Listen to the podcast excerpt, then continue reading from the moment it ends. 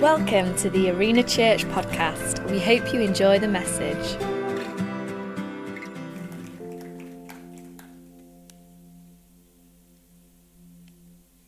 So I think we'd all agree that we're here today because it is Good Friday.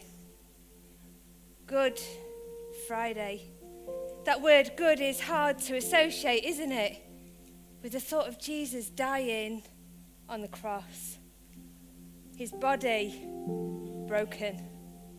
His blood poured out. He had done nothing wrong. Nothing wrong. Today, we know that Sunday is coming. And I guess that's what makes this inevitably good. But to get to Sunday, we reflect on Friday and we reflect on the cross. And I want to think about it tonight from the viewpoint of the disciples. See, they didn't know that Sunday was coming. They were living this out in real time. There were 12 disciples. They were handpicked by Jesus. They learned from Jesus. They listened to Jesus. They saw how he communicated. They saw how he accepted one and all. They saw him perform miracles and wonders. The disciples were in training, and they're the best teacher of all. Do you know, it's estimated they probably spent about three to four years with Jesus before we get to the upper room. And tonight, I want to look at some of the announcements that Jesus said to the disciples as they journeyed from the upper room to the cross. And these announcements will all prove to be true. You see, there is proof in Jesus' words. And that is our title for tonight. There is proof in his words. So let's have a look at some of the announcements. And it starts off in the upper room. And Jesus makes the betrayal announcement. I want to set the scene. The disciples are with Jesus, they're sat around the table. Now they think that they're there, and they are there, to celebrate the Passover. They're in the upper room. It would look like a cozy meal. And Jesus opens up the conversation, and I'm going to read it from Mark. While they were reclining at the table eating, he said, That's Jesus, truly I tell you, one of you will betray me, one who is eating with me. They were saddened, and one by one they said to him, Surely you don't mean me. It's one of the twelve, he replied, one who dips bread into the bowl with me. The Son of Man will go just as it is written about him. But woe to that man who betrays the Son of Man. It would be better for him if he had not been born. Jesus makes the betrayal announcement. You know, I can't imagine the scene, the awkwardness, the eyes looking around the table. Can you imagine it? Is Peter saying to James, Is it going to be you? They're looking around, they're trying to figure out who is it going to be? Who is going to betray Jesus? You know, the only thought of this is a really, really minuscule glimpse to an awkward table situation of the Bailies. It came up to the night before parents' evening.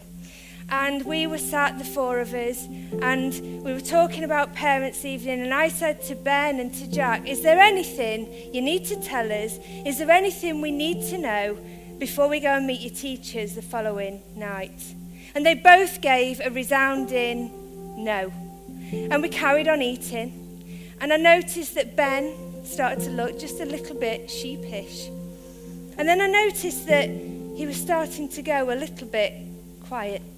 I got up to clear the table, and I heard Ben turn to his big brother and say, Jack, Do your parents find out if you have a yellow card at parents' evening? And Ben and Jack turned to Ben and said, Yes, they do. You know, yeah, they do. And then all of a sudden it twigged. You see, Ben's awkwardness, the way he knew that he should have owned up to his parents before the time came, started to fall on him. He became anxious and he had to fess up. And he did. He had to fess up. But the disciples were sat around the table and there was a resounding no. It won't be me. How in that moment did Judas feel? I would have felt really uncomfortable. I wouldn't have been able to swallow that piece of bread. You would think it would stop him in his tracks. The guilt, the knowing it was him, the shame. But Judas was no longer focused on Jesus. He was more concerned with himself. You see, his eyes had wandered. He was more concerned with money in that moment. It's important, you know, for us to keep our eyes fixed on Jesus. Not get distracted thinking that the grass is greener without him. Life without him doesn't work. We've got to keep going on our discipleship journey. Just a thought they were supposed to be celebrating the Passover that night, celebrating the time when God freed the Israelites from slavery into Egypt. A, betra- and Jesus' announcement would put a big dent in that celebration meal. A betrayal that would lead Jesus to his death on a cross. So God can free all of mankind from slavery from sin. And the disciples move from the upper room and they go to the Mount of Olives. And this is where Jesus makes another announcement, and I want to call it the abandonment announcement. Mark 14 says, This is Jesus talking, you will all fall away. For it is written, I will strike the shepherd, and the sheep will be scattered. But after I have risen, I will go ahead of you into Galilee. Peter declared, Even if all fall away, I will not. Truly, I tell you, Jesus answered, Today, yes, tonight, before the rooster crows twice, you yourself will disown me three times. But Peter insisted, Even if I have to die with you, I will never disown you. And all the others said the same. Jesus made the abandonment announcement. He said to them, You will all fall away. And what a contrast we see here from Judas not speaking up to Peter speaking up. I won't disown you. But Peter did. Jesus was arrested, and Peter denies that he knows Jesus once, twice, three times. And then the rooster crows twice. And it tells us in Mark that Peter broke down and he wept. I wonder, do we ever deny Jesus? Not in an obvious way like Peter, but maybe not by speaking out that you know him, that you're a follower of him. Recently, I found out that two of my school friends had died and I was reflecting on it. And they were good friends. And I'm glad to say that I had told them at school that I was a Christian. I'm even more glad to say that they came to a Billy Graham convention with me. And they did go down to the football field and they were both saved. But I do know there's many other times where I've not told my friends about Jesus. It's important that we don't deny Jesus, that we don't deny that we are followers of Him. Sometimes it takes courage, it's not always easy. But when we deny ourselves of talking about Him, we deny others the opportunity to hear about Him. You see, He is the only way to eternal life through the cross. And missed opportunities can lead to sadness. And Peter wept bitterly. You see, the proof was in Jesus' words. he denied Jesus. Let's get back to the next announcement as the disciples move the, from the Mount of Olives to the Garden of Gethsemane. Jesus makes an emotional announcement. Jesus said to his disciples, Sit here while I pray. He took Peter, James, and John along with him, and he began to be deeply distressed and troubled. My soul is overwhelmed with sorrow to the point of death. He said to them, Stay here and keep watch. Going a little further, he fell to the ground and he prayed that if possible, the hour might pass from him. Abba, Father, he said, Abba, Daddy, everything is possible for you. Take this cup from me, yet not what I will, but what you will. Then he returned to his disciples and he found them sleeping. Simon, he said to Peter, Are you asleep? Couldn't you keep watch for one hour? Watch and pray so that you will not fall into temptation. The spirit is willing, but the flesh is weak. Once more he went away and he prayed the same thing. And when he came back, he again found them sleeping because their eyes were heavy. They did not know what to say to him. Returning the third time, he said to them, Are you still sleeping and resting? Enough! The hour has come. Look, the Son of Man is delivered into the hands of sinners. Rise, let's go. Here comes my betrayer. Jesus announces that his soul is overwhelmed to the point of death.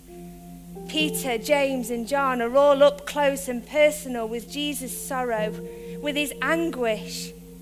He went a stone's throw away to pray, and they slept. You know, I read it from Mark. But Luke, being the doctor, actually explains the reason for them falling asleep. You see, he says that the disciples were exhausted from their own sorrow, they were exhausted from their own grief. They were overwhelmed by what was unfolding from the upper room. They slept, and Jesus prayed fervently. Jesus experienced emotions. He knew what was coming the cross the suffering, the agony, the cruelty, the pain, fully innocent, fully obedient to do the will of his Father. And what a contrast we see again. You see, the disciples are full of sorrow, but full of sleep. Jesus is full of sorrow, but full of prayer. The disciples fully human. Jesus fully human, but fully God the disciples, the spirit is willing, but the flesh is weak. Jesus, the spirit and the flesh, willing. And the disciples' humanity and failures show us the very reason for the need for the cross. After returning and the disciples were asleep again, Jesus makes his next announcement and he says, Enough. It's time. The hour has come. And he's betrayed, and he's arrested, and he's abandoned, and he's denied. Just like the, he told the disciples that he would be.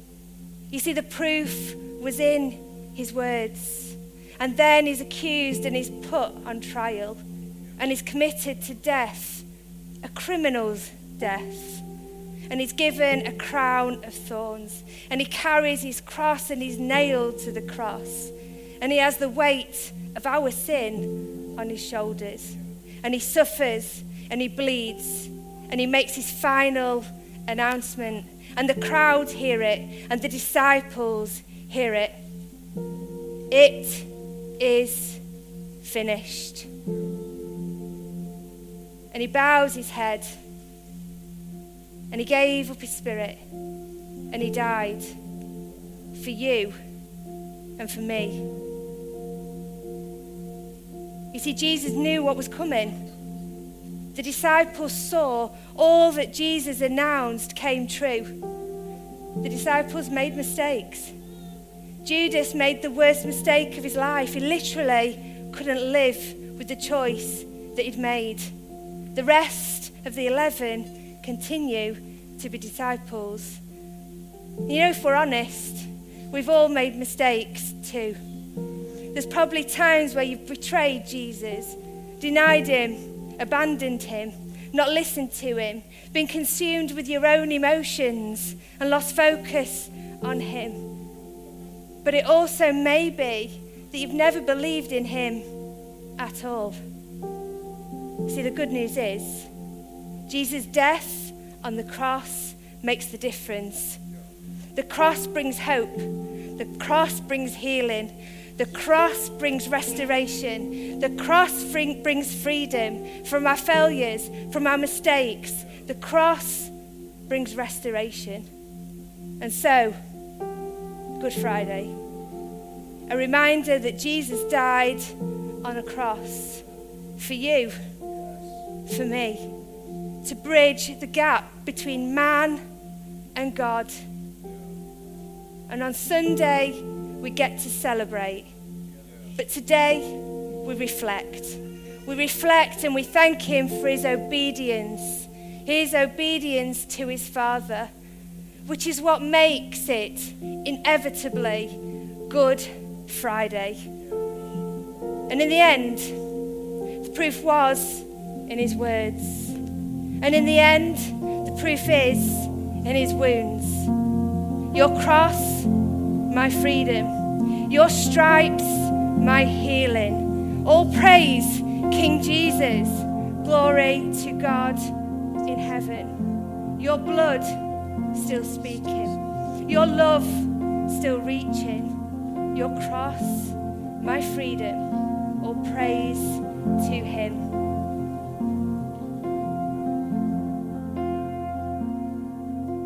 Some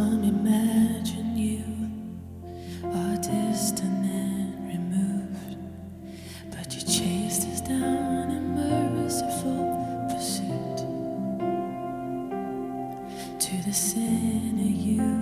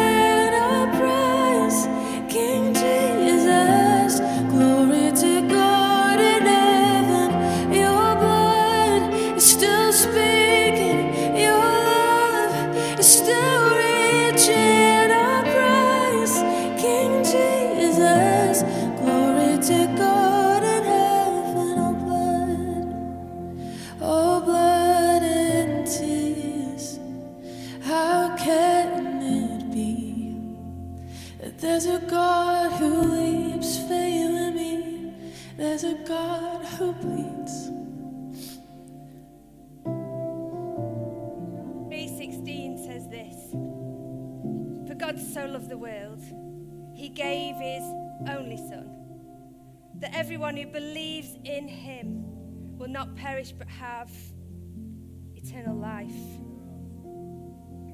God sent his son to save the world. And I want to give you all an opportunity tonight. If you've never said, Yes, I believe in Jesus, to raise your hand. See, Jesus is the best teacher of all, and when we accept to follow him, when we raise our hands to say, Jesus, I want you in my heart and I want you in my life, he is a difference maker. So just raise your hands while all heads are bowed. And I'm going to pray your prayer because I see those hands. Jesus, thank you. Thank you that you chose to be obedient to the will of your Father and you came and you died on the cross. And I choose tonight to accept you into my life. I choose to follow you for the rest of my days, to spend eternity with you.